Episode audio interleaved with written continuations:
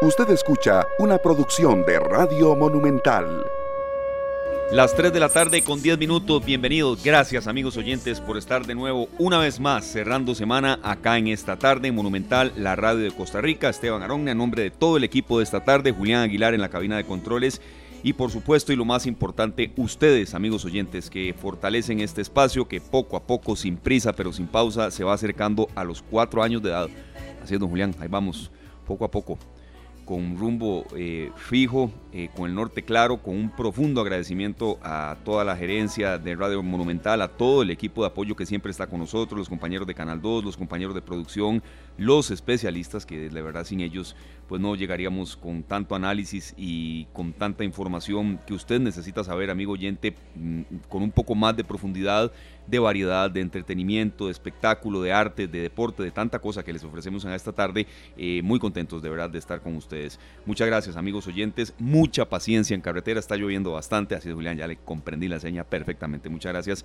Eh, y de verdad, es una tarde muy lluviosa hay mucho caos vial en algunas zonas específicas, hay algunos accidentes, hay mucha presa en la General Caña, sobre todo en el sentido San José a la Juela, o algunas inundaciones en algunos puntos, entonces de verdad tratemos de que eh, haya mm, una situación vial un poco más favorable, tomando en cuenta que los viernes siempre se complica mucho el tráfico vehicular. Hay un vuelco de carro también en la ruta 27 eh, en el sentido hacia Escazú y eh, tener en cuenta, de verdad, que hay, hay, algunas situaciones que están complicando el ajetreo vehicular como es normal en, en, esta, en esta hora un accidente que se reportó en la sabana, 500 metros hacia Escazú específicamente, y que eh, ya fue retirado el vehículo, pero sí generó un gran efecto de cola que todavía se siente en esa zona. Entonces, amigos oyentes, bienvenidos a sus reportes, como siempre, en el Facebook Live, Canal 2 Costa Rica, y también eh, en el 905-222-0000. Queremos saber cómo están, queremos saber qué sienten, eh, y también que sean partícipes de los temas que aquí tocamos. Una canción lindísima con la que hoy arrancamos esta tarde, Michael Jackson, el rey del pop. Arreglemos el Mundo. Es una canción que a veces el, el, título suena como un poco utópico, pero de verdad con pequeñas acciones eh, nosotros podemos tratar de hacer un mundo mejor con pequeñas acciones que van desde nuestro barrio, desde nuestra generación, desde nuestro lugar de trabajo principalmente, que es a veces el lugar donde más estamos, ¿verdad? Eh, y lo podemos lograr. Piensa en las generaciones y digamos que queremos que sea un lugar mejor para nuestros hijos. Una canción lindísima, de verdad, de la, esto como siempre he dicho yo, el tema de la música es muy subjetivo en cuanto a gustos y canciones, pero de las de Michael Jackson es una de las que más a mí me llega eh, y algunas otras ya de él eh, quizá un poco más movidas, ¿verdad? Con más con más ritmo. Sanar el mundo, hazlo un lugar mejor, nos dice Julián, don Michael Jackson, el rey del pop. Esta tarde.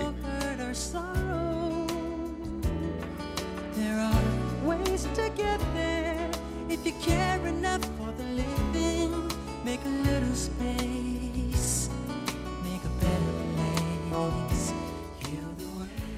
3 de la tarde con 15 minutos, así es. Hoy tendremos un em, programa muy variado, de verdad muy variado, con mucho contenido, con mucha actualidad. Así como un breve abreboca nada más, más bronce en los Juegos Panamericanos.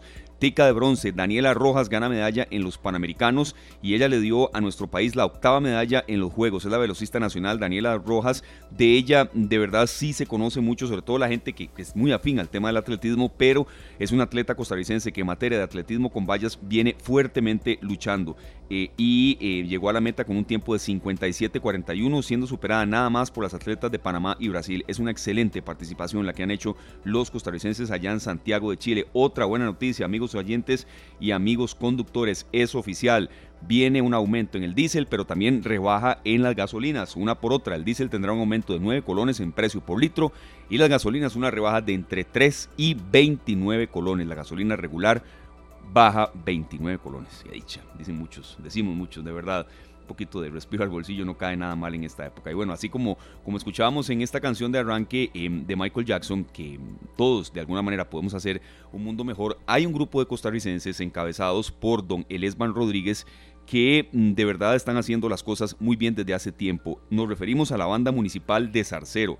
La banda municipal de Zarcero no solamente irá a lucirse en el desfile de las rosas, sino que ya fue designada como representante de la diplomacia cultural costarricense y bueno, eh, no solamente representará a Costa Rica, sino a toda Latinoamérica. Un grupo de muchachos, eh, también de, familiares, de gente que está muy al tanto del esfuerzo de ellos desde hace mucho tiempo, que eh, está poniendo muy en alto el nombre de Costa Rica. Está con nosotros don Eslevan, Eslevan Rodríguez, que es el director de la banda de Zarcero y que nos va a hablar un poco de por qué es tan importante este reconocimiento para la banda que recibieron ayer representantes de la diplomacia cultural costarricense y que, eh, bueno, viene sobre todo a mm, como dar una punta de lanza de cara a este viaje. Don Elesban, bienvenido, gracias de verdad por su compañía en esta tarde.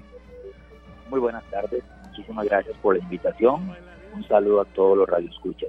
Realmente este, pues, este reconocimiento que nos dio el gobierno de Costa Rica mediante el Ministerio de Relaciones Internacionales y Culto y Ministerio de Cultura y Juventud, eh, es algo histórico. Es la primera vez que a una agrupación de este índole se le da este, este reconocimiento.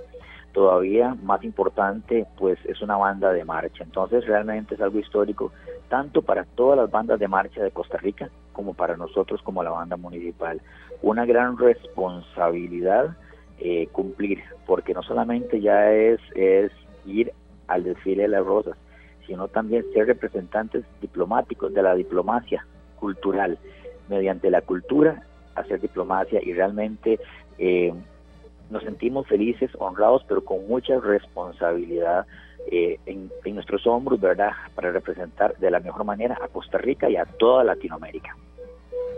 Claro, sí queremos consultarle un poco porque de verdad aquí cuando, cuando ya ustedes este, estén a punto de irse, queremos que aquí estén ya en la cabina con instrumentos musicales, uniformados y demás. De verdad queremos hacerle un homenaje y, rendirles tributo porque lo merecen. Eh, ¿Cuándo se van ya para allá, don Elesman? Porque también sé que van en varios grupos. Eh, ¿Cómo es un poco la partida? Bueno, en primer lugar, muchísimas gracias por esa invitación. Ahí estaremos en el momento que, ustedes lo determinen. Ahí estaremos con una pequeña representación de muchachos. Ah, sí, no, de los 320 no caben aquí. Bueno, algo, ah. inventamos allá afuera, pero no, no, pero sí, sí queremos escucharlos, de verdad. correcto, claro, ahí estaremos. Muchas gracias por la invitación. No, mira, eh, todos los, son varias personas la delegación oficial de Pasadena son 308 integrantes, esos son los que van a desfilar, pero aparte de eso, de entre acompañantes, padres y personas que van ¿verdad? Con, con la delegación, son casi 600 personas que, van a, realizar ese viaje. Eh, alrededor de 10 vuelos estamos haciendo en diferentes horarios. A partir del 22 de diciembre empiezan a salir y hasta el 26 de diciembre, ya el 27 tenemos que estar todos en Pasadena. Claro, ¿qué van a interpretar allá? Eh, ¿Verdad? Porque uno se pregunta, sí, el desfile de las rosas es un trayecto muy amplio, eh, es grande, ¿verdad? Muchísima gente lo ve. Un poco, ¿cómo, es el menú de todas las interpretaciones que harán allá? ¿Cómo se selecciona eso, don Elesman? Bueno, eh, hay algo importante y es bueno desde ahora pues aclarar que por supuesto que el repertorio va música costarricense, música folclórica tradicional, como basada en el ritmo tambito, como también pues por ahí llevamos un bolerito muy rico costarricense pero al ser la única banda por Latinoamérica, pues también tenemos que de alguna cierta manera representar Latinoamérica. Entonces vamos con ritmos latinos, merengue, salsa, cumbia y aparte de lo que ya te mencioné.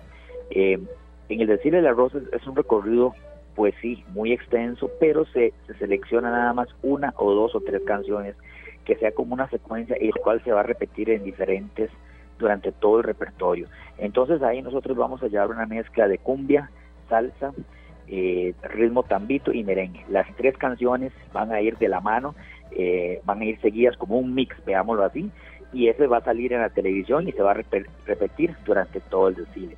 Pero tenemos otras presentaciones, como en el Fest que es el, el 29, ahí sí se toca un poco más de música, ahí se toca eh, diferentes arreglos, es un show de campo en donde se mostrarán elementos folclóricos, eh, elementos de, de, la cultura boruca que nosotros vamos a llevar en representación con nosotros y también por la parte latina. Entonces sí vamos a tener varias presentaciones en, en Pasadena. Si gusto te las puedo decir acá en este momento ya la agenda que vamos a tener. Adelante, adelante. Vea, de verdad, eh, cuando hablamos de este tema, la gente eh, reconoce el esfuerzo de ustedes. Hay un oyente por acá que nos dice que los vio en un espectáculo que fue en Grecia y en Atenas de Alajuela. No sé cuál habrá sido, porque sé que se presentan muy a menudo.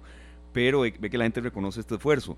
Eh, y adelante, por supuesto, don Elesman. Claro que sí. Bueno, muchas gracias por esos comentarios. Efectivamente, el 27 vamos a presentarnos en Santa Mónica, en, en el muelle de Santa Mónica y en el, en el estadio de Santa Mónica.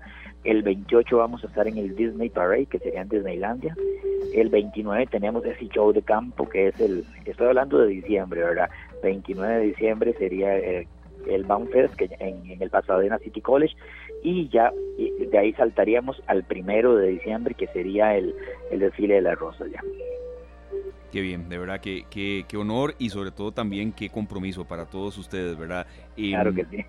El primero, pero de enero, don, don Elesman. Primero de enero, de enero correcto. Sí, perfecto, sí. Primero de enero. Claro. Sería así, 27, 28 y 29 de diciembre y primero de enero. Primero de enero. Hablemos un poquito de la historia de esta banda de Zarcero, ya conocida mm, totalmente a nivel nacional. Quería hacerle una, una consulta también si, si ustedes eh, han tenido participaciones también fuera de Costa Rica, pero ¿cómo nace y cómo ha sido la historia? Que, que sé que también han tenido mucho apoyo de la municipalidad local. Por supuesto, claro que sí. La banda nace hace 15 años, en el 2008. Este año, por cierto, cumplimos 15 años, con gran esfuerzo de aporte de la municipalidad, aporte de padres de familias, de una asociación que se llama Asociación por la Música de Zarcero, pues ahí y con el aporte de los muchachos, ¿verdad? Se inició hace 15 años un proceso, eh, con ayuda de las escuelas y cantones del, del eh, escuelas y colegios del cantón, que son los que nutren a los muchachos. Ahí inicia la banda municipal, y, y, realmente ha sido un proceso que nos llevó a Festival de la Luz, a representaciones y pues hace cinco años, seis años ya empezaron las participaciones internacionales, ¿verdad? Eh, Los Ángeles, California, primera vez que fuimos al desfile Cofeca Internacional, Ciudad de Panamá en el 2013, también eh, Italia, Giulianova, Italia, el 2018 y ya después ya clasificación para Pasadena en el 2020, Ohio en Estados Unidos también con nuestro grupo de percusión y Color Guard y pues sí. Pasadena 2024 también. Entonces sí, ya, ya son varias presentaciones. Claro. Eh, una consulta, eh, don Elesman, ¿quiénes componen esta banda? ¿Son solo menores de edad o, o, o es un poco variada el tema eh, de la conformación en cuanto a en cuanto a el tópico de, de grupos de edad, eh, familias, todos son de Zarcero? ¿Cómo se da un poco eh, toda la conformación de la banda? Desde 8 años hasta personas adultas que rondan los 50 años. Es, es, tiene rangos de todas las edades, es una banda, lo llamamos comunal, ¿verdad? Y aparte de ser una banda comunal, es una banda que, por cierto, la base es aquí en pero reúne integrantes de todo el país, de todo Costa Rica. De las siete provincias tenemos integrantes que nos visitan domingo a domingo a ensayar. Claro, en eso no es, no es tampoco tan selectivo, que tiene que ser de Zarcero y punto. Una consulta. No, no. Sí, ustedes están abiertos a que nuevos integrantes quieran conformarla, hay un proceso de selección, no sé eso si es, es un poco tal vez ya cerrado, ¿cómo se da esa parte? Sí, correcto, casi siempre se hace a principio de año. A partir de enero, llegando de Pasadena, descansamos unos días y iniciamos otra vez pues, eh, proceso de audiciones para nuevos integrantes, más o menos en febrero del próximo año. Claro. Perfecto. Una consulta también que, que nos nace es sobre eh, el tema de si ustedes ya tienen todos los, los costos cubiertos, don Elesman, esto es de mucha gente, ¿verdad? Nos estaba usted mencionando que son, bueno, más de 400 personas las que van para allá, no solo van los músicos, va mucha gente más también. ¿Eso está todo cubierto? ¿Hay alguna necesidad de apoyo que usted aquí quiera aprovechar para, para dar a conocer? Porque ir a Estados Unidos tantos días y en esa época no, no, no es tampoco tan fácil, ¿verdad? Por supuesto, nosotros tenemos el apoyo incondicional de nuestros patrocinadores, que es Copeande, nuestro patrocinador oficial, Grupo INS, que es nuestra aseguradora, el apoyo de la Municipalidad de Zarcero, Ministerio de Cultura, que son nuestros aliados. Pero efectivamente, eh, hay, los, los costos son altísimos. El simple hecho de la transportación interna en Estados Unidos, de los uniformes, o sea, los implementos que usan los muchachos, instrumental, y con solo eso prácticamente se lo, lo, lo proporciona la banda y eso es súper caro, es mucho dinero, miles de dólares lo que cuesta eso. Entonces, por supuesto, ya muchos chicos ya van consiguiendo la meta, pero muchos todavía faltan, digamos, andan haciendo actividades. ¿Por qué? Porque realmente, pues es tanto el dinero como vos decís, estar ocho días o más días en Estados Unidos no es barato. O sea, no es el simplemente hecho de decir, los ponemos en el avión y los llevamos. No, es que tiene, ellos tienen que alimentarse, mucho gasto. Eh, en realidad, pues sí, hay muchos chicos que todavía están ahí están en eso. Para cualquier ayuda pueden escribirnos a las páginas de la banda en el Facebook, Banda Municipal de Tercero, y ahí por supuesto canalizaremos cualquier ayuda a cualquier muchacho, porque ya en este momento lo que estamos haciendo es canalizar ayudas a muchachos ¿verdad? de escasos recursos o que les está costando mucho para que la ayuda eh, les llegue a ellos también.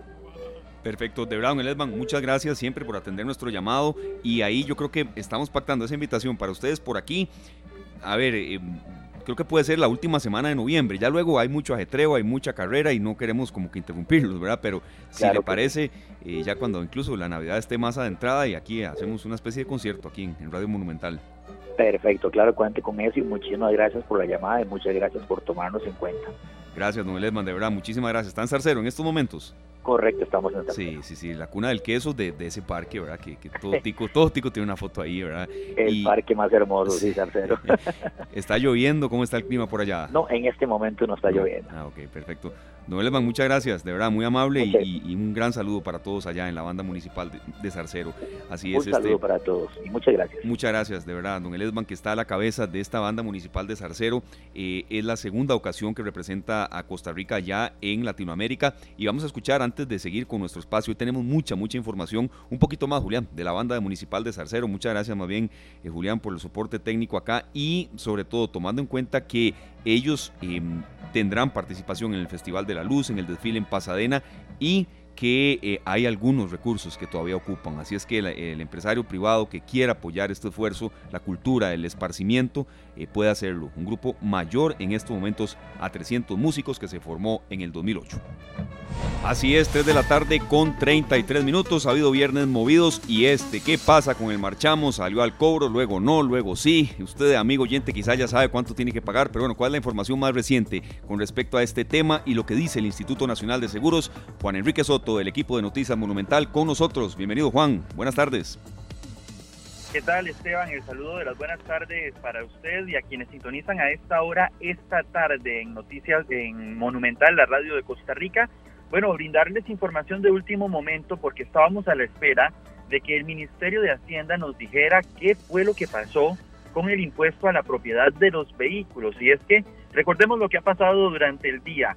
En horas de la mañana, a las 6 de la mañana, el INS pone a cobro y consulta el marchamo 2024 se empiezan a realizar consultas sobre este tema en la plataforma de links. Sin embargo, tiene que a las 10 de la mañana dar de baja esta consulta porque identifica inconsistencias importantes en algunos cobros. Y es que lo que sucedió es que 264 mil vehículos estaban registrando el impuesto al valor eh, de los vehículos en cero y es por eso que el INS deja eh, de cobrar y consultar el Marchamo 2024. Realiza una conferencia de prensa a mediodía explicando ciertas cosas, pero queda la duda de qué fue lo que pasó con el Ministerio de Hacienda. El ministro de Hacienda, Nogui Acosta, ha confirmado que fue una tilde, sí, así como usted lo escucha, una tilde fue lo que provocó que 264 mil vehículos tuvieran el impuesto a la propiedad del vehículo en cero y esto dio de baja la consulta y el pago del marchamo 2024. Ya Hacienda remitió la información al INS para que el INS pueda iniciar con el cobro del marchamo. Sin embargo, el INS ha confirmado que será seis horas después de que Hacienda remita la información que los sistemas puedan cargarse para iniciar con el cobro. Si usted se viene sumando una tilde, fue lo que provocó que el cobro y la consulta del marchamo 2024 se suspendiera hoy desde horas de la mañana. Lo que dice Hacienda es que los sistemas de link no reconocen caracteres especiales y es por eso que no reconocieron esta tilde. Pero escuchemos lo que dice el ministro de Hacienda, Nogui Acosta, sobre el inconveniente que ocurrió con el cobro del impuesto a la propiedad de los vehículos en el marchamo 2024. El Ministerio de Hacienda se permite aclarar que la situación que pasó con el cobro del marchamo el día de hoy es una situación fortuita. ¿Qué es lo que ha ocurrido? El Ministerio de Hacienda generó los archivos necesarios para el cobro, se enviaron al Instituto Nacional de Seguros y al momento de la carga generó un error. Ya identificamos cuál fue la situación y es que el sistema del Instituto Nacional de Seguros no está consumiendo caracteres especiales. En particular, hay un campo en la base de datos que es el tipo de carrocería. y esto lleva a una tilde. Esa es la situación que se presentó y por eso al momento de generarse el cobro aparecía el valor del impuesto a la propiedad de los vehículos en cero. Sin embargo, esta situación ya fue corregida por el Ministerio de Hacienda. Le hemos enviado nuevamente la información completa con la corrección al, Instituto Nacional de Seguros y esperamos que una vez concluido el proceso de siete horas que tiene que tener el instituto para poder cargarlos, puedan todos los costarricenses saber efectivamente cuánto tienen que pagar por marchamo. Aclarar dos cosas importantes. La primera es que se implementó la ley y por lo tanto los valores de los vehículos reflejan la, eh, digamos, la ley aprobada. Y el segundo tema es que podemos decir que ya se corrigió ese elemento. Esperamos que en las próximas horas puedan los costarricenses verificar el pago de su marchamo y realizarlo.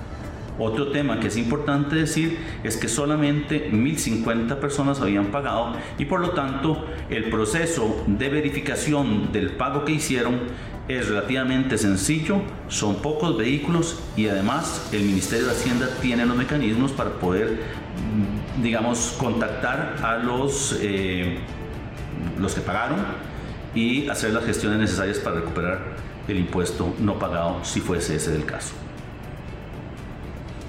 Bien, escuchábamos al ministro de Hacienda, escuchábamos al ministro de Hacienda, Nogui Acosta, que nos hacía esta aclaración de otra consulta que se, hacía desde horas de la mañana y es, ¿qué sucede con las personas que ya pagaron el marchamo? 1.050 personas en ese lapso en el que estuvo disponible el cobro, hicieron el pago.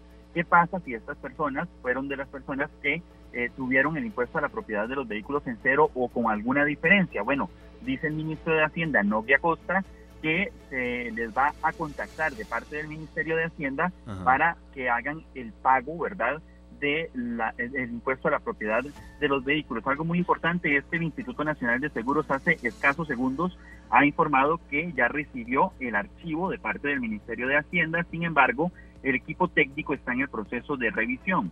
Todavía no se van a actualizar las bases de datos hasta garantizar la, calidad de la información, entonces este proceso puede extenderse por más horas. El ministro de Hacienda, Novia Costa, decía siete horas, el INS decía en horas de la mañana que eran seis horas, sin embargo podrían ser más, tomando en cuenta lo que está diciendo el INS, de que no se van a actualizar las bases de datos hasta no garantizar la calidad de la información. Si usted se viene sumando, bueno, las respuestas son las siguientes. ¿Está a cobro el marchamo o a consulta? No, actualmente no lo está. Hubo un problema con el impuesto a la propiedad de los vehículos que hizo que el INS bajara la información. Queríamos saber cuál era ese problema. El ministro de Hacienda lo acaba de confirmar. Una tilde que el archivo de Hacienda contenía y que los sistemas del INS no reconocía provocó que 264 mil vehículos tuvieran el impuesto en cero y que existiera una diferencia también en algunos otros vehículos. ¿Qué va a pasar con las personas que pagaron el marchamo, las 1050? Bueno, Hacienda dice que si fuera el caso va a tener que contactarles para que hagan el pago del impuesto. El INSS está diciendo entonces que va a poner a cobro el marchamo 2024 hasta que se garantice la calidad de la información enviada por Hacienda y eso será horas después porque tiene que cargarse la base de datos al sistema. Esta es la información que ha surgido en este atropelladísimo cobro del marchamo 2024, compañeros. Correcto, correcto, Juan Enrique. Ahora estaba recordando y, de verdad tengo ya canas. Algo así, no, no recuerdo yo con, con, todos los cobros del marchamo. Siempre algo pasa, o que la página colapsa, o que esto o el otro. De verdad, siempre es un tema informativo con algunas irregularidades, pero esto de una tilde, la verdad no. Hay un antecedente que ya se está creando hoy. Sí, así es. Y bueno, también recordar que además de lo que ha sucedido hoy, pues días atrás pasó que la se rechazó las tarifas del SOA que ha propuesto el INS, ¿verdad? El INS tuvo que plantear una nueva propuesta eliminando el cobro de marchamo digital y eliminando otros aspectos. Entra entonces la SUGESE y aprueba las tarifas del SOA. Esto ha retrasado el cobro del marchamo 2024 y el INS entonces lo pone a cobro hoy a las 6 de la mañana, a eso de las 10 de la mañana baja los sistemas por este inconveniente con el impuesto a la propiedad de los vehículos. El Ministerio de Hacienda se pone a identificar cuál fue el problema y sí, aunque usted no lo crea, fue una de lo que provocó todo lo que ha pasado con el Marchamo 2024. Eh, estaremos, por supuesto, a la espera y estaremos informándole a través de Monumental, la radio de Costa Rica y en nuestras plataformas digitales, el momento en el que ya usted pueda hacer la consulta y hacer el pago del marchamo 2024. También tomando en cuenta que el INS le solicitó a las personas, a todas en general, hacer de nuevo la consulta y fijarse en los rubros a ver si está bien el impuesto a la propiedad de los vehículos. Claro, los que lo hicieron bien temprano, que lo vuelvan a hacer entonces, eh, Juan, porque hubo mucha gente que no lo pudo hacer. Evidentemente era normal que la página colapsara, pero entonces ya está la información muy clara, que lo vuelvan a hacer. Eh, puede haber una diferencia en el monto que a algunos sí eh, les aparecía y lo pudieron consultar. Juan, muchas gracias, de verdad. Gracias a ustedes, compañeros. Sigan en sintonía de esta tarde. Ahí los estoy esperando con un cafecito porque ustedes siempre que me lo deben, ¿verdad? Así es, aquí está bien caliente. Hay galletas que ofreció Julián. Entonces, eh, bueno, es un viernes aquí eh, ameno. La estamos pasando muy bien. Ustedes, con... ustedes son los chineados de don Julián porque a ah, nosotros nos ofrece galletas, solo ustedes en esta tarde. está riendo Julián por acá. Muchas gracias, Juan Enrique Soto, del equipo de Noticias Monumental. Siete en punto de la noche, la tercera emisión de un viernes muy cargado de noticias. Y nos vamos a una buena noticia más, don Julián, en el campo deportivo con declaración incluida. La atleta Daniela Rojas acaba de ganar, eh, perdón, bronce, bronce en los 400 metros vallas. Tica de bronce, Daniela Rojas gana medalla en los Juegos Panamericanos y la vamos a escuchar en este avance de noticias. Después de la pausa ya nos iremos hasta Santiago de Chile, donde el periodista David Castillo, periodista del Comité Olímpico Nacional, nos va a dar un reporte un poco más amplio ya prácticamente en el telón de estos Juegos Panamericanos, pero hay un nuevo bronce, una nueva medalla para Costa Rica, Daniela Rojas, 400 metros vallas, y aquí la escuchamos en declaraciones que nos facilitó muy amablemente eh, la representación de prensa del Comité Olímpico Nacional.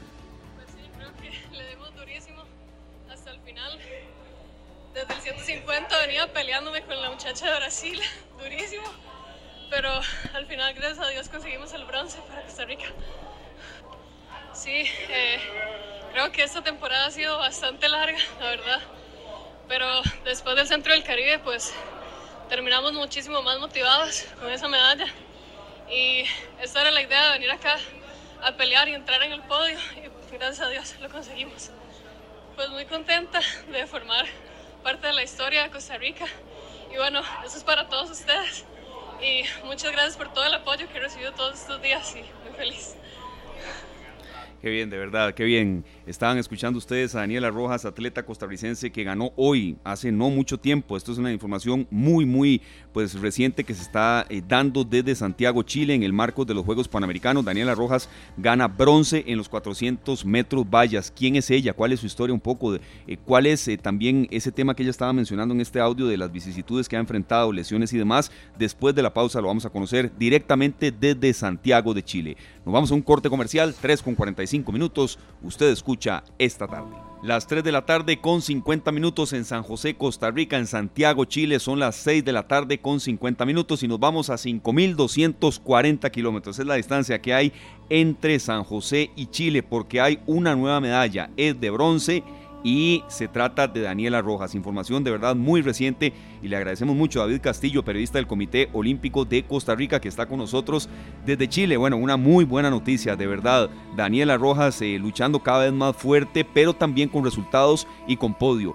Bienvenido David y bueno, se va cerrando poco a poco el telón de la participación costarricense en los Juegos Panamericanos con una noticia de lujo que usted nos proporcionó hace muy pocos minutos. Bienvenido David. Muchas gracias Esteban. Estamos con, bastante contentos con esta la octava medalla de Costa Rica en Juegos eh, Panamericanos de Santiago 2023, una medalla de bronce para Daniela eh, Rojas eh, de Costa Rica, que se convierte en la quinta medallista en el atletismo de Juegos Panamericanos.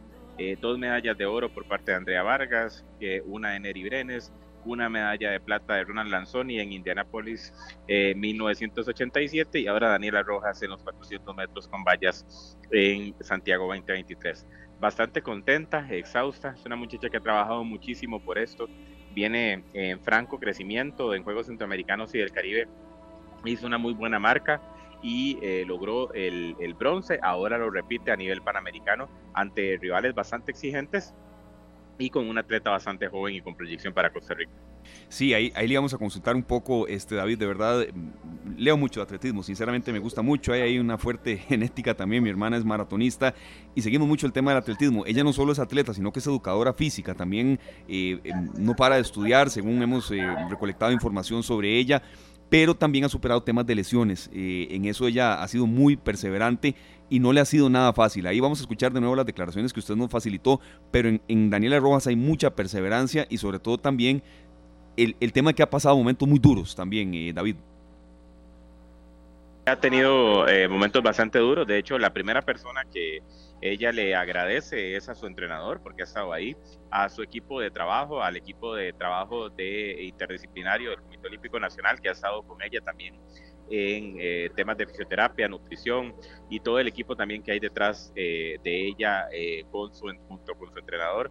Entonces, realmente Daniela, eso es lo que decía, decía que se sentía bastante, con bastante adrenalina, cansada, sí, pero con bastante adrenalina de todo lo que pasó por su mente eh, cuando cerró, porque en algún momento estuvo de segunda, en algún momento había opción de plata, después pasó al cuarto lugar y tuvo un cierre espectacular, eh, realmente hay un cierre con la brasileña espectacular, en donde recupera y, y, se, y se mete en el tercer lugar y también incluso arrebatándoselo a Islas Vírgenes estadounidenses. Entonces realmente una muy buena carrera por parte de Daniela, que ella misma indica que lo fuerte de ella son los cierres.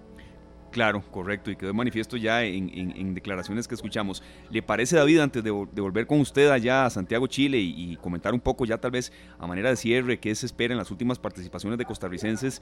Si escuchamos a Daniela de nuevo, acá en Monumental.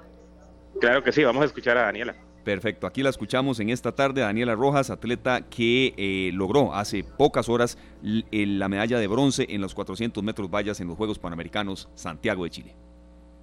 Pues sí, creo que pues sí, creo que le dimos durísimo hasta el final. Desde el 150 venía peleándome con la muchacha de Brasil, durísimo. Pero al final, gracias a Dios, conseguimos el bronce para Costa Rica. Sí, eh, creo que esta temporada ha sido bastante larga, la verdad. Pero después del Centro del Caribe, pues terminamos muchísimo más motivados con esa medalla. Y esa era la idea de venir acá a pelear y entrar en el podio y gracias a Dios lo conseguimos. Pues muy contenta de formar parte de la historia de Costa Rica y bueno, eso es para todos ustedes y muchas gracias por todo el apoyo que he recibido todos estos días y muy feliz. Esta tarde Así es, David, amigos oyentes, estábamos escuchando a Daniela Rojas que logró esta tarde, precisamente como el nombre de nuestro espacio, eh, esa medalla de bronce. Aquí yo describo, David, eh, usted estaba tal vez ahí, pero los ojos de satisfacción, la cara que tiene en estas declaraciones que usted nos facilitó para la gente que, no lo está viendo en el Facebook Live, sino que lo está escuchando, eh, impresionante. De verdad, una medalla que, será de bronce, pero yo creo que vale como tres oros, ¿verdad? Se le nota a ella, este, David. Nota. Es lo mismo que dijo también en San Salvador, que esta medalla ella le sabe a oro y para ella es eh, un merecido triunfo a todo el esfuerzo que ha venido haciendo durante este año. Perfecto, David, muchas gracias. De verdad, creo que un balance en estos Juegos Panamericanos me parece que ha sido muy bueno, ¿verdad? De Indianápolis no había tantas medallas, creo que hay mucha proyección, incluso deportes que eh, de los cuales el mismo costarricense está aprendiendo, ¿verdad? Como eh, lo que logró, por ejemplo, Jennifer Kalmbach en el Surf Sub Race y bueno, la ratificación de lo bien que está Costa Rica en racquetball y estas otras como Daniela Rojas y el propio boliche. Un balance que usted nos puede hacer, eh, don David. Claro, bastante importante este tema de las medallas. El surf ratifica también la calidad de surfistas que hay en Costa Rica, con tres medallas, eh, histórico, porque en Lima no se logró medalla, la primera vez que el surf eh, se corría en Juegos eh, Panamericanos, ahora en la segunda vez que hay surf en Juegos Panamericanos, logran tres medallas.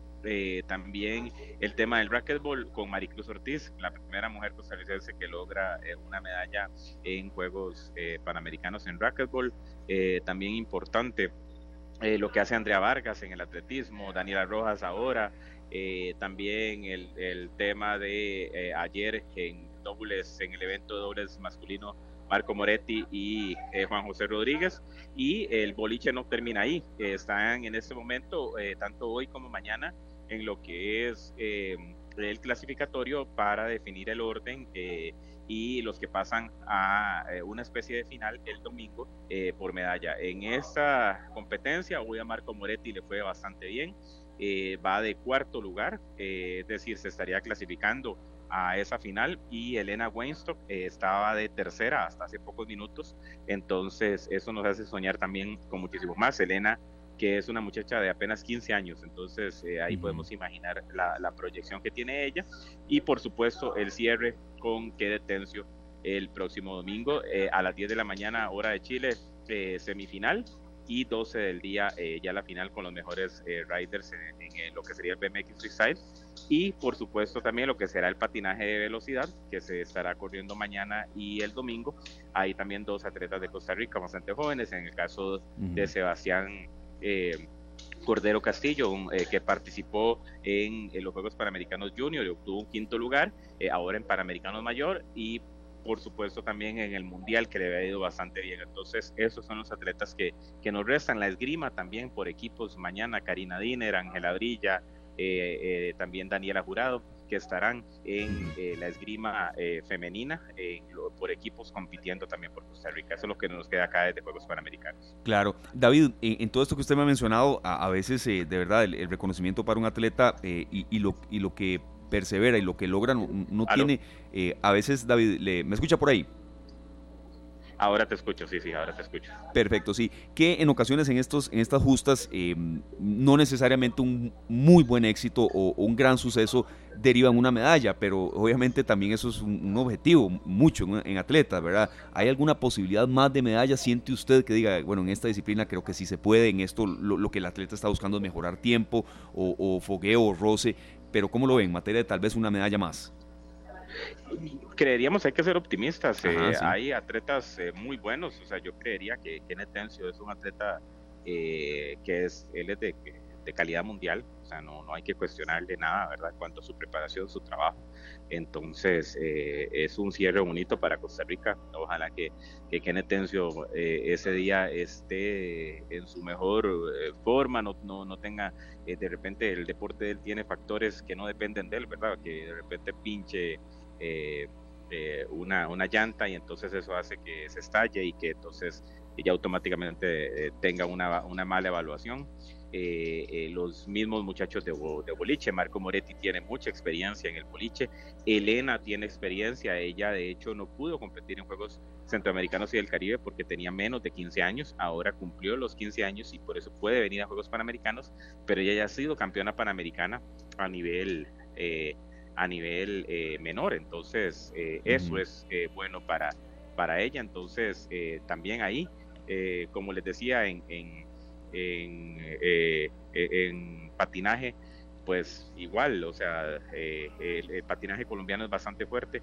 Pero, pero sí, igual es importante también de repente obtener muy buen resultado. Entonces sí, yo creo que hay buenas sensaciones para que el fin de semana también sea exitoso para Costa Rica. Perfecto, David, muchas gracias de verdad por apoyarnos. Eh, sabemos que entiende perfectamente la inmediatez de la radio y queríamos aprovechar que ustedes están allá directamente donde se está dando la noticia de este buen suceso de los costarricenses en los Juegos Panamericanos. Y vamos a tratar de tener a Daniel aquí en esta tarde ya cuando vuelva a Costa Rica y algunos más que lograron medalla y darle seguimiento a todos estos atletas que realmente lo merecen. Muchas gracias y bueno, feliz retorno a Costa Rica. sí, claro, claro. Quiero darte un detallito nada más muy importante ahora que hablabas que no solamente la medalla, eh, esto, esto yo creo que los mismos atletas lo saben, eh, es que ah, eh, por primera vez a nivel panamericano a los primeros ocho atletas, los que se ubiquen más bien entre el, número cuatro hasta, hasta, el octavo lugar, se les va a dar un diploma panamericano. Eso ocurre a nivel olímpico. Kenneth Tencio lo obtuvo en los Juegos Olímpicos de Tokio, igual que Brisa Genesis, al quedar Kenneth Tencio de cuarto y Brisa de quinto. y ahora tienen ellos este, este este diploma también aquí a nivel panamericano. Entonces un reconocimiento bonito para ellos. Perfecto, muchas gracias eh, David también por ilustrarnos con esa, con esa novedad y buen retorno a Costa Rica, suyo y de toda la delegación de atletas y todos los que están por allá. Muy amable. Muchísimas gracias, pura vida, hasta luego. Pura vida, gracias, de verdad. El pura vida se ha visto incluso en, varias, eh, en, varias eh, graderías, sobre todo en las que le dieron mucho apoyo a la velocista costarricense Andrea Vargas que ganó el oro. Y vamos a repasar rápidamente la lista. Cuando son las 4 de la tarde con un minuto del medallero Tico en los Juegos Panamericanos en Santiago de Chile, oro para Andrea Vargas en atletismo, plata para Jennifer Carnbach en el surf, bronce para Andrés Acuña y Gabriel García en el racquetball, bronce para Maricruz Ortiz en el racquetball individual femenino, bronce también para Leilani McGonagall en surf, bronce para Lía Díaz en surf, el bronce también para Juan José Rodríguez y Marco Moretti en boliche y el bronce para Daniela Rojas, a quien acabamos de escuchar 400 metros vallas en los Juegos Panamericanos. La pausa, don Julián, y venimos con mucho más de esta tarde acá en Monumental. Las 4 con 8 minutos, así es Julián. Bueno, y a como estaban escuchando ustedes, eh, programas dedicados a todo el mundo de los perritos. Acá en Monumental siempre hay espacios. Hoy a esta hora vamos a compartir con ustedes también una información pues muy positiva que se dio eh, hace no mucho tiempo y que a veces ustedes amigos oyentes nosotros somos muy muy conscientes de que así como en esta tarde tocamos temas complicados, álgidos, eh, difíciles que nos afectan el bolsillo, hay de todo acá. En esta tarde hay lágrimas y risas y hoy vamos a comentar un poco sobre esta información. Costa Rica celebró recientemente la primera colocación de un marcapasos a un perro en Centroamérica. Una perrita es Chow Chow, una Shih Tzu de 7 años. Fue diagnosticada con el síndrome del seno enfermo, un marcapasos para que pudiera seguir viviendo. Todos los que tenemos un perro, y aquí respetando muchísimo el tema de los perrijos, de, críticas que hay a este tema, eh, pero todos los que tenemos un perrito sabemos que cuando se nos enferma o algo le pasa, de verdad la vida de uno, eh, de verdad, de verdad tiene un cambio. Eh, fuerte la agenda de uno y ni, ni que se diga cuando, cuando llega una fatalidad. Entonces, eh, de verdad sé que ustedes, amigos oyentes, saben de qué estamos hablando cuando hay cosas así. Estamos con eh, la doctora Paola Campos, ella es veterinaria de, veterinaria de la clínica CIMES Veterinaria, fue quien lideró el equipo involucrado en este procedimiento. Doctora, muchas gracias, de verdad muy amable por hacer un campo en su ajetreada agenda de una tarde de viernes. Y bueno, Costa Rica fue historia, celebró la primera colocación de un marcapasos a un perro en Centroamérica. ¿Cómo se dio este proceso? ¿Cuál era realmente eh, el síntoma clínico que tenía esta perrita? Y bueno, si hay alguna posibilidad de que esto siga presentándose. Bienvenida, doctora, y gracias por estar con nosotros. Hablamos con la doctora eh, Paola Campos. Hola, muchas gracias más bien a ustedes por la, por la invitación y bueno, muy contentos también de, todo lo que estás contando, ¿verdad? Y, el logro que se logró en la región a nivel de, la medicina veterinaria, ¿verdad? Eh, para contarles un poquito de Chuchu, em, ella es una perrita que vive en Jacó, tiene siete años, así como lo mencionaban, ¿verdad? Y ella empezó a desmayarse eh, no podía hacer ejercicio porque básicamente se, desmayaba, ¿verdad? Cada rato. Eh, fue ahí donde los dueños de, esta perrita lo llevaron donde el médico de cabecera y bueno, tras unas cardiológicas y demás, se dio con, eh, con el hallazgo de esta enfermedad, que consiste básicamente en que tenía una frecuencia cardíaca muy, muy baja y por eso era que se desmayaba. Eh, y bueno, afortunadamente a la hora de poner el marcapasos, eh, no permitimos, digamos, o no, no permite a la perra que tenga, que tenga más estos episodios porque se regula la frecuencia cardíaca. Entonces, afortunadamente, ella está súper bien y, y, ahorita no hay posibilidad de que se vuelva a desmayar ni que tenga ningún, ningún otro problema relacionado. Claro, doctora, ¿este dispositivo se implanta en el, en el corazón de, de la perrita o, ¿qué, ¿qué, más podemos decir? Correcto, sí, por, es parecido al, marcapasos de personas, ¿verdad? Que se introduce por medio de una vena y se pone en una cámara cardíaca, ya sea en el ventrículo, en el atrio, dependiendo de la condición del paciente. En caso de Chuchu, lo que hicimos fue eh, introducirlo por medio de una vena y lo pusimos directo en el corazón, en el ventrículo derecho exactamente. Ya entiendo. ¿Y qué tipo de vida puede tener un, animalito ya después de, esto? ¿verdad? Hay que tener cuidados especiales o, o, qué sé yo, se me ocurre hasta de no sacarlo a pasear mucho o esfuerzos físicos que quizá de a veces los perritos hacen de más. ¿Cómo es la vida después de esto? Eh, esas eh, indicaciones, digamos, son básicamente después nada más de la cirugía, ¿verdad? del procedimiento unas dos semanas en reposo, pero ya después puede hacer vida normal y de hecho ya anda corriendo en la playa y haciendo vida normal como, como una cachorrita, dicen los dueños ahorita. Qué bueno, qué bueno. Una consulta, doctora, este, si este procedimiento no se le hacía a Chuchu, ¿qué podía haberle pasado? Digamos, ya, era una condición muy grave. Eh, corría peligro su propia vida incluso. Sí, correcto. De hecho, por eso se tomó la decisión de hacerla, ¿verdad? Este, en el momento que ella se desmaya, puede llegar a, suceder un, paro cardiorrespiratorio, entonces podía, digamos, como morir en, ese momento, ¿verdad? momento. Le entiendo. Doctora, y conversando un poco sobre si esto puede repetirse, hay como una especie, de, no sé si hasta llamarlo así, lista de espera, o, hay posibilidad de que esto se dé con un poco más de frecuencia. ¿Perdón? que si hay posibilidad de que esto se dé con un poco más de frecuencia en otros, en otros perritos que tal vez tengan una condición similar eh, y, que, y que, bueno, cuyos dueños quieran hacer este esfuerzo. Eh, bueno, sí, claro, hay un montón de síndromes asociados, digamos, a, este tipo de enfermedades que se pueden diagnosticar y que a veces eh, están como silentes, ¿verdad? En, en nuestras mascotas, pueden que no tengan la misma fuerza, digamos, o la misma energía para hacer ejercicio, que se desmayen, etcétera. Entonces ahí es donde podríamos revisarlos para ver si eh, aplicarían, digamos, para este procedimiento. Pero de nuevo necesitamos primero el, diagnóstico, entonces eh, es algo que se puede que se puede desarrollar sin ningún problema. Claro, perfecto. Doctoras, ¿se puede consultar un poco sobre el tema de precios? ¿Cuánto puede, a cuánto puede oscilar un costo de un tratamiento así, de una operación de este tipo, de un implante de este tipo? Depende mucho, digamos, del paciente, ¿verdad? De, de, la condición que tenga, este, del tamaño también, etcétera. Solamente el marcapaso, digamos, el dispositivo puede andar más o menos en dos mil dólares. Lo otro, digamos, que, que nosotros este, hacemos en la clínica, ¿verdad? Eh, el costo no está, como te digo, depende mucho de, de, cada, de cada situación y de cada enfermedad. Perfecto, bueno, le agradecemos mucho, doctora, la doctora Paola eh, Chacón, que ha estado con nosotros, Paola Campos, que ha estado con nosotros, sí, Paola Campos de la Clínica CIMES Veterinaria, que nos ha dado toda esta información.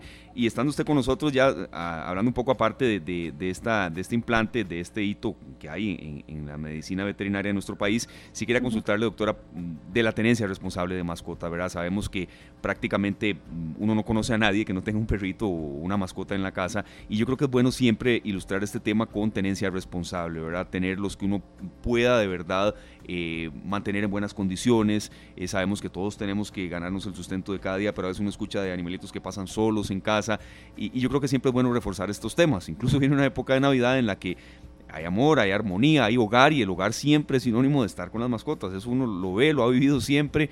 Yo tengo a mi querida Olivia ahí en casa que duerme con nosotros y demás, pero a veces uno mm, se le va cuando conoce de casos que incluso en el propio vecindario sabe de que no hay una tenencia responsable. Y sí queremos aprovechar su, expertise profesional para un llamado de este tipo, por favor.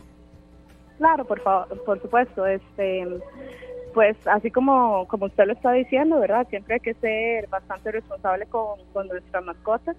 Eh, y también afortunadamente eh, la medicina veterinaria en nuestro país está creciendo y está evolucionando muchísimo y eso nos permite también eh, proporcionar, digamos, tratamientos, ¿verdad? De exámenes y, un montón de, cirugías también, como lo que estamos hablando ahorita del marcapasos, que antes no podíamos hacer, ¿verdad? Entonces, así como los propietarios de las mascotas hacen un esfuerzo por mantenerlos eh, pues con todos sus cuidados y demás, nosotros como veterinarios también estamos haciendo un esfuerzo grande por brindarles a ellos como los mejores cuidados, ¿verdad? Entonces creo que es ahí como una como una simbiosis y, y tratar de mejorar un poco su calidad de vida. Claro. Doctora, por último, ¿algún número de contacto de la clínica Siemens Veterinaria que usted quiera proporcionar si alguien pues está interesado no solo en este procedimiento, sino también en algún tipo de cuidado para sus mascotas, doctora? Claro, eh, nosotros tenemos nuestras redes sociales como Siemens Veterinaria con C, Siemens, y el número de teléfono sería el 2215-1860. 2215-1860.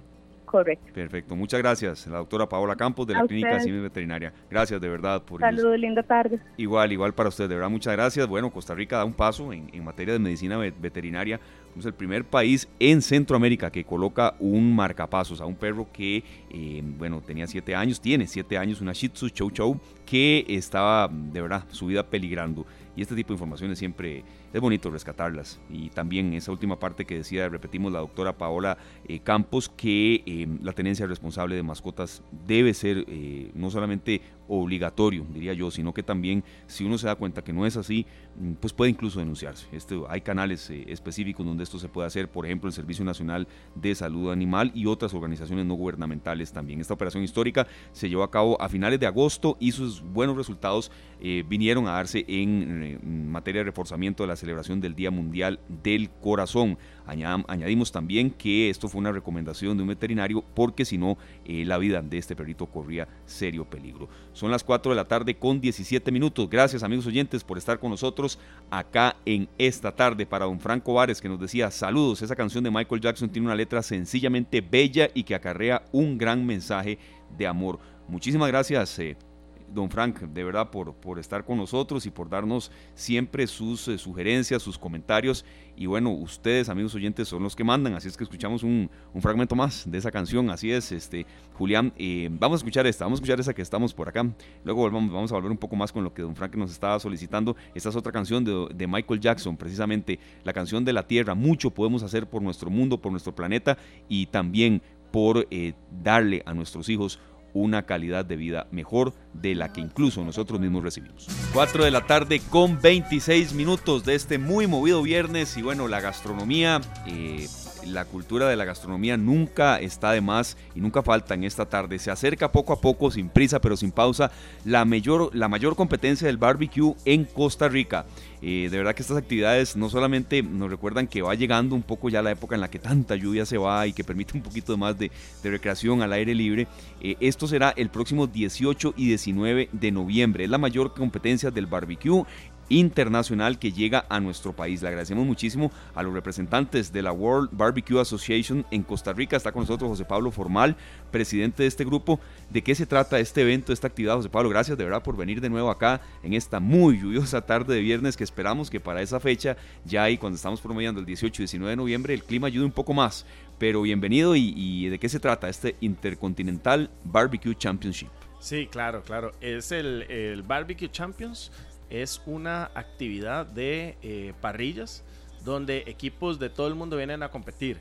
Eh, pero pasa a veces que uno va a actividades y competencias de barbecue y ve a la gente competir y uno dice, yo quiero, yo quiero, yo quiero comer y no tiene la opción, ¿verdad? En este caso sí van a tener la opción. Es un evento Quiero comer lo que hacen ahí, lo que se ve. Así es. Qué buena esa costilla. Bueno, vas al, al puesto de venta y puedes comprar costilla, cerdo, eh, cerdo en, caja china, eh, costilla, costilla, costilla a las brasas, cerdo, cerdo entero eh, salmón en estaca. O sea, toda una experiencia gastronómica donde pocas veces se ve en el país. Así que si son amantes del buen comer, eh, pueden ir este fin de semana que viene, 18 y 19 de noviembre, al Club Hípico La Caraña, al Barbecue Champions. Claro, arrancamos un poco con el ABC de, todos estos datos, pero yo luego quiero profundizar un poco de, de qué se puede apreciar ahí, ¿verdad? Porque el tema del barbecue siempre eh, motiva reunión de amigos, de familia. Si nos vamos un poco hacia la cultura de Sudamérica, que estoy viendo que ahí vienen invitados de esos países,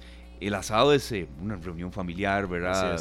Compartir, hablar, pasar horas de horas. Eh, pero bueno, ¿dónde va a ser eh, esta competencia? Y también los detalles de horas y demás. Claro, eso es lo que decís vos, e, eso es ley.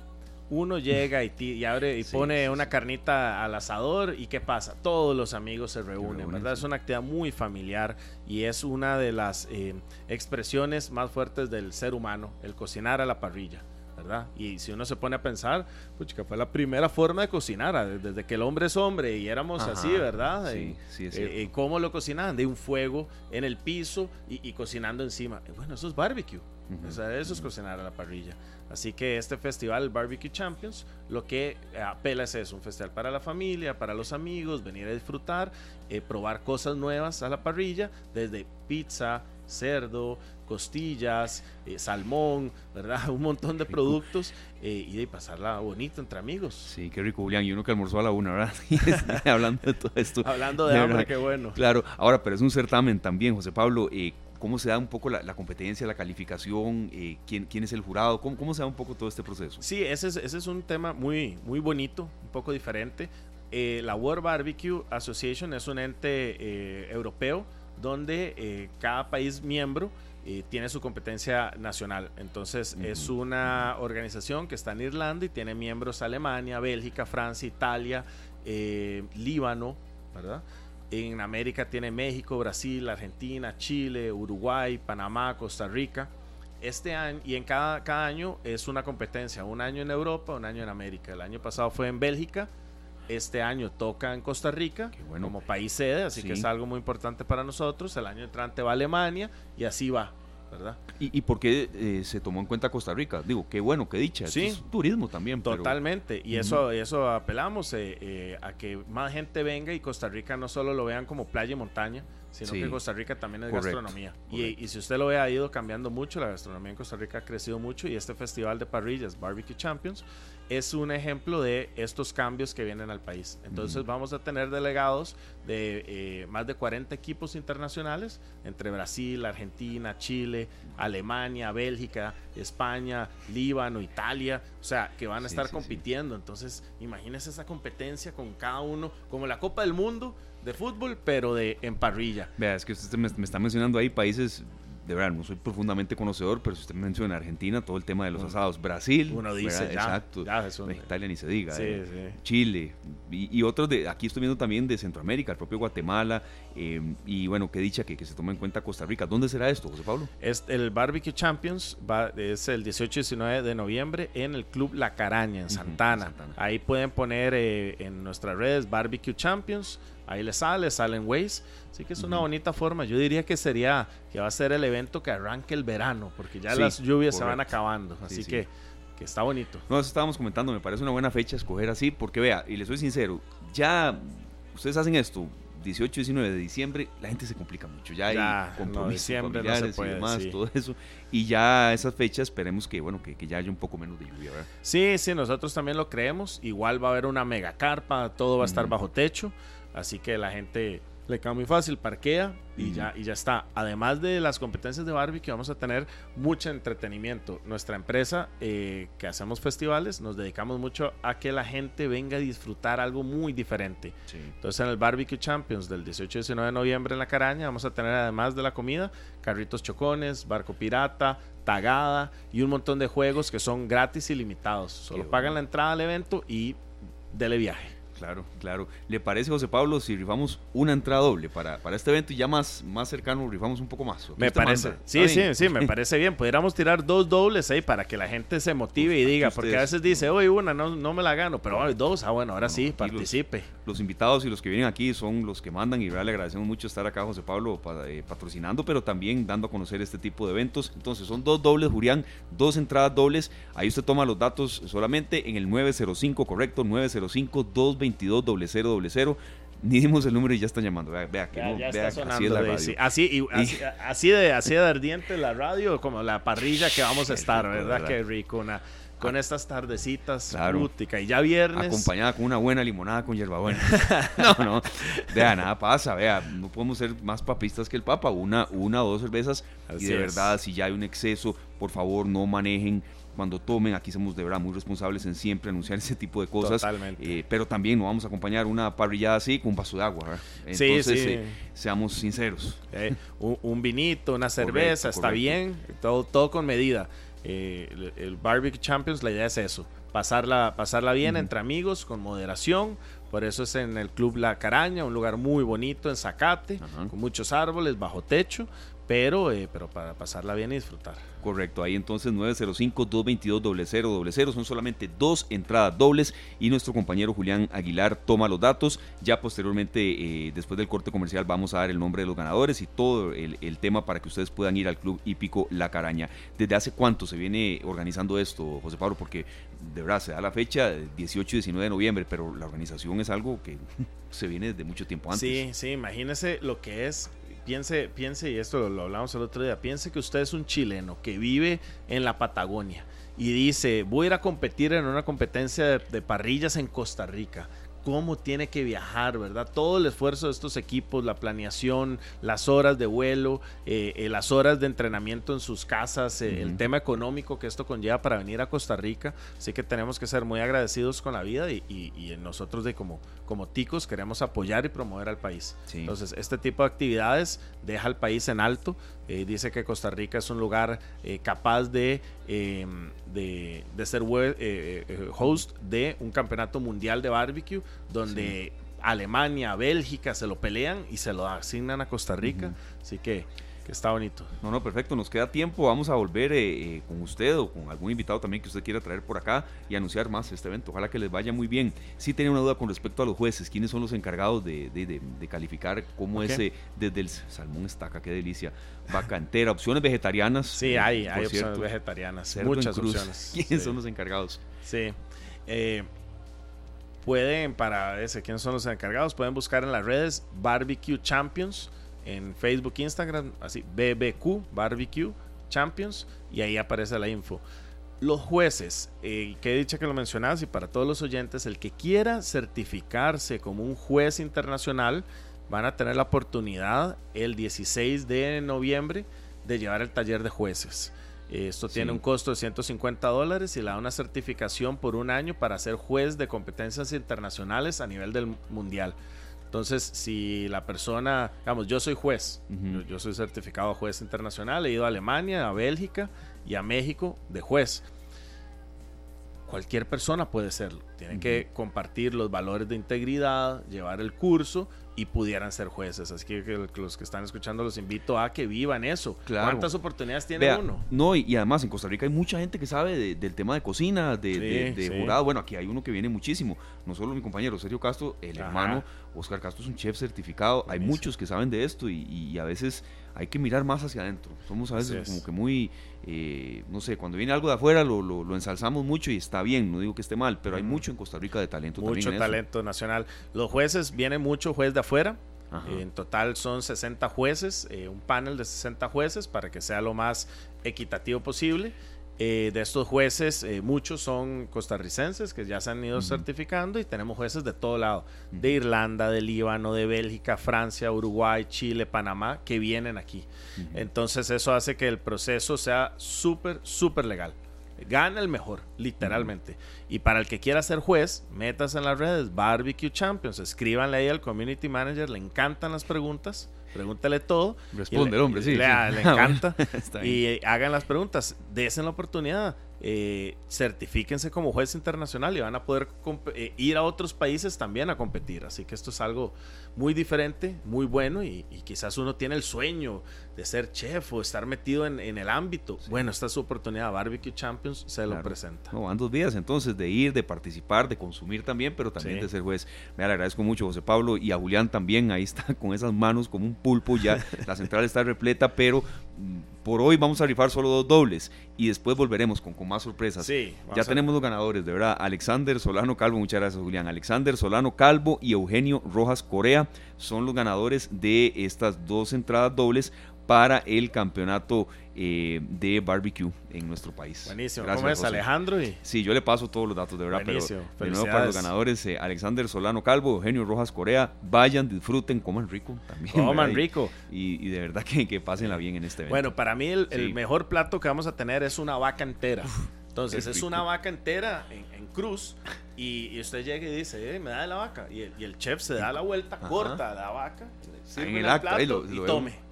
Uy, chica, ¿cuándo, cada, cada, cuánto usted ha visto eso? Yo creo que aquí nunca. Entonces, el Barbecue Champions en la Caraña, el 18 y 19 de noviembre, es el lugar para ir a compartir juegos mecánicos ilimitados, conciertos, charlas, catas, competencias. Ah, bueno, hay una competencia de comer chorizo picante. con Carolina Reaper, es un chile muy bueno. Entonces es el que come más en menor tiempo gana. Ajá. Ya, conozco dos, tres amigos, por cierto, su hermano también los conoce, que irían, pero volando a ese, a ese evento. Este, el Club Hípico La Caraña en Santana, ¿verdad? En Santana, sí, lo pueden poner en Waze, Club Hípico La Caraña o Barbecue Champions en Waze y los lleva directo. Entran por la 27, facilísimo. El mejor, el centro de eventos con mejor acceso. Ya nos están preguntando por acá que si habrá salchichas propias de Alemania. Eh, suponemos que sí, tal vez, o no sé si es, no, sí, eh, eh, van a haber diferentes tipos de embutidos. entonces es una bonita oportunidad para que, para que vayan y prueben. Yo diría déjese llevar. Lo, que, le, lo que vea, lo que le pique el ojo, pen, eh, métale el diente. No, no, y a veces, por ejemplo, a mí me encanta el choripán, el tema de, Argentina y todo esto. Bueno, sí, me encanta, pero si no hay ahí, voy a encontrarme otras cosas que tal vez me amplían un poco el horizonte. Así siempre por lo que uno pide. Sí, sí. Perfecto. José Pablo Formal, presidente de la World Barbecue Association en Costa Rica, acá en esta tarde. Gracias de verdad por haber estado con nosotros y bueno, muchas gracias por haber venido a los dos aquí. Buenísimo, eh, esperamos verlos. Es una bonita oportunidad para arrancar el verano, eh, iniciar el bonito mes de diciembre, probar cosas diferentes en el Barbecue Champions, darse una, una oportunidad de salir de la rutina, que a veces entre presas, trabajo, uno llega el fin de semana, uno hace súper, va a la feria y ya cuando se da cuenta es otra de lunes. Bueno, 18 y 19 de noviembre pueden cambiar la rutina y búsquennos en redes. Barbecue Champions en redes. Correcto, agregamos que es 18 y 19, es sábado 18 y domingo 19 de noviembre. Días, de verdad, me parece muy bien la elección de, esa fecha. Ya no está tanto digamos, inmerso el ajetreo propio de diciembre y ya esperamos que las lluvias nos, vayan dando. Penas para arrancar verano. Así es. José Pablo, muchas gracias. Y bueno, la señorita que nos acompañó por acá, gracias de verdad por haber estado acá. Y más cerca de esa fecha volverán a estar aquí. Y a más eh, rifas y sorpresas siguen sonando el 905-2200. Pero bueno, estaremos atentos también a otras sorpresas. José, muchas gracias, de verdad. Esperamos verlos. Gracias, bonito fin de. Muchísimas gracias. 4 de la tarde, 40 minutos. Eh, vamos a nuestra última pausa comercial, Julián, de un muy movido viernes. Y venimos ya con el bloque de cierre de esta tarde. Las 4 de la tarde con 49 minutos. Nos estamos despidiendo. Gracias de verdad, amigos oyentes, por haber estado en esta tarde. No solamente hoy, sino todo en la semana que ya estamos por concluir. Mucha precaución en carretera. Eh, de verdad hay condiciones eh, adversas, está lloviendo, incluso hoy por la mañana hasta se cerró la ruta 32, algo que no es tan frecuente en esta época del año. Entonces cuidémonos, de verdad, como siempre decimos, los queremos a todos ustedes amigos como oyentes y no como noticia. Mucha prevención también y eh, a escuchar Monumental todo el fin de semana. Mañana programación especial, es fin de semana de clásico, también precaución a tomar en cuenta que estarán las rutas muy, muy congestionadas en todo el anillo cercano al estadio Ricardo Saprissa en San Juan de Tibás y a tomar en calma el resultado. Gane quien gane, yo no voy a decir que gane el mejor, yo quiero que gane la liga, pero si eso no pasa, amigos oyentes, usted, don Julián, quiere que gane esa prisa, el domingo será un día normal para todos. Entonces, de verdad, tomemos en cuenta que el fútbol es así. Eh, Julián, Mariano Torres va a ser titular, ¿sabe algo? Ok, está bien, perfecto, ya me dijo que sí. Listo, perfecto. Nos vamos. Muchas gracias amigos oyentes por haber estado con nosotros. Nos vamos al ritmo de Soda Stereo, Signos, una de mis canciones favoritas de este grupo argentino, icónico de verdad y que, y que em, de verdad marcó una época y muchas de sus canciones nos siguen eh, enamorando a todos y haciéndole como a usted, amigo oyente, subir el volumen y cantar al ritmo de Gustavo Cerati. Que la pase muy bien, viene pelando el ojo y por supuesto que eh, tengan en cuenta que nos reencontramos el próximo lunes 3 en punto de la tarde. Feliz fin de semana para todos. Este programa fue una producción de Radio Monumental.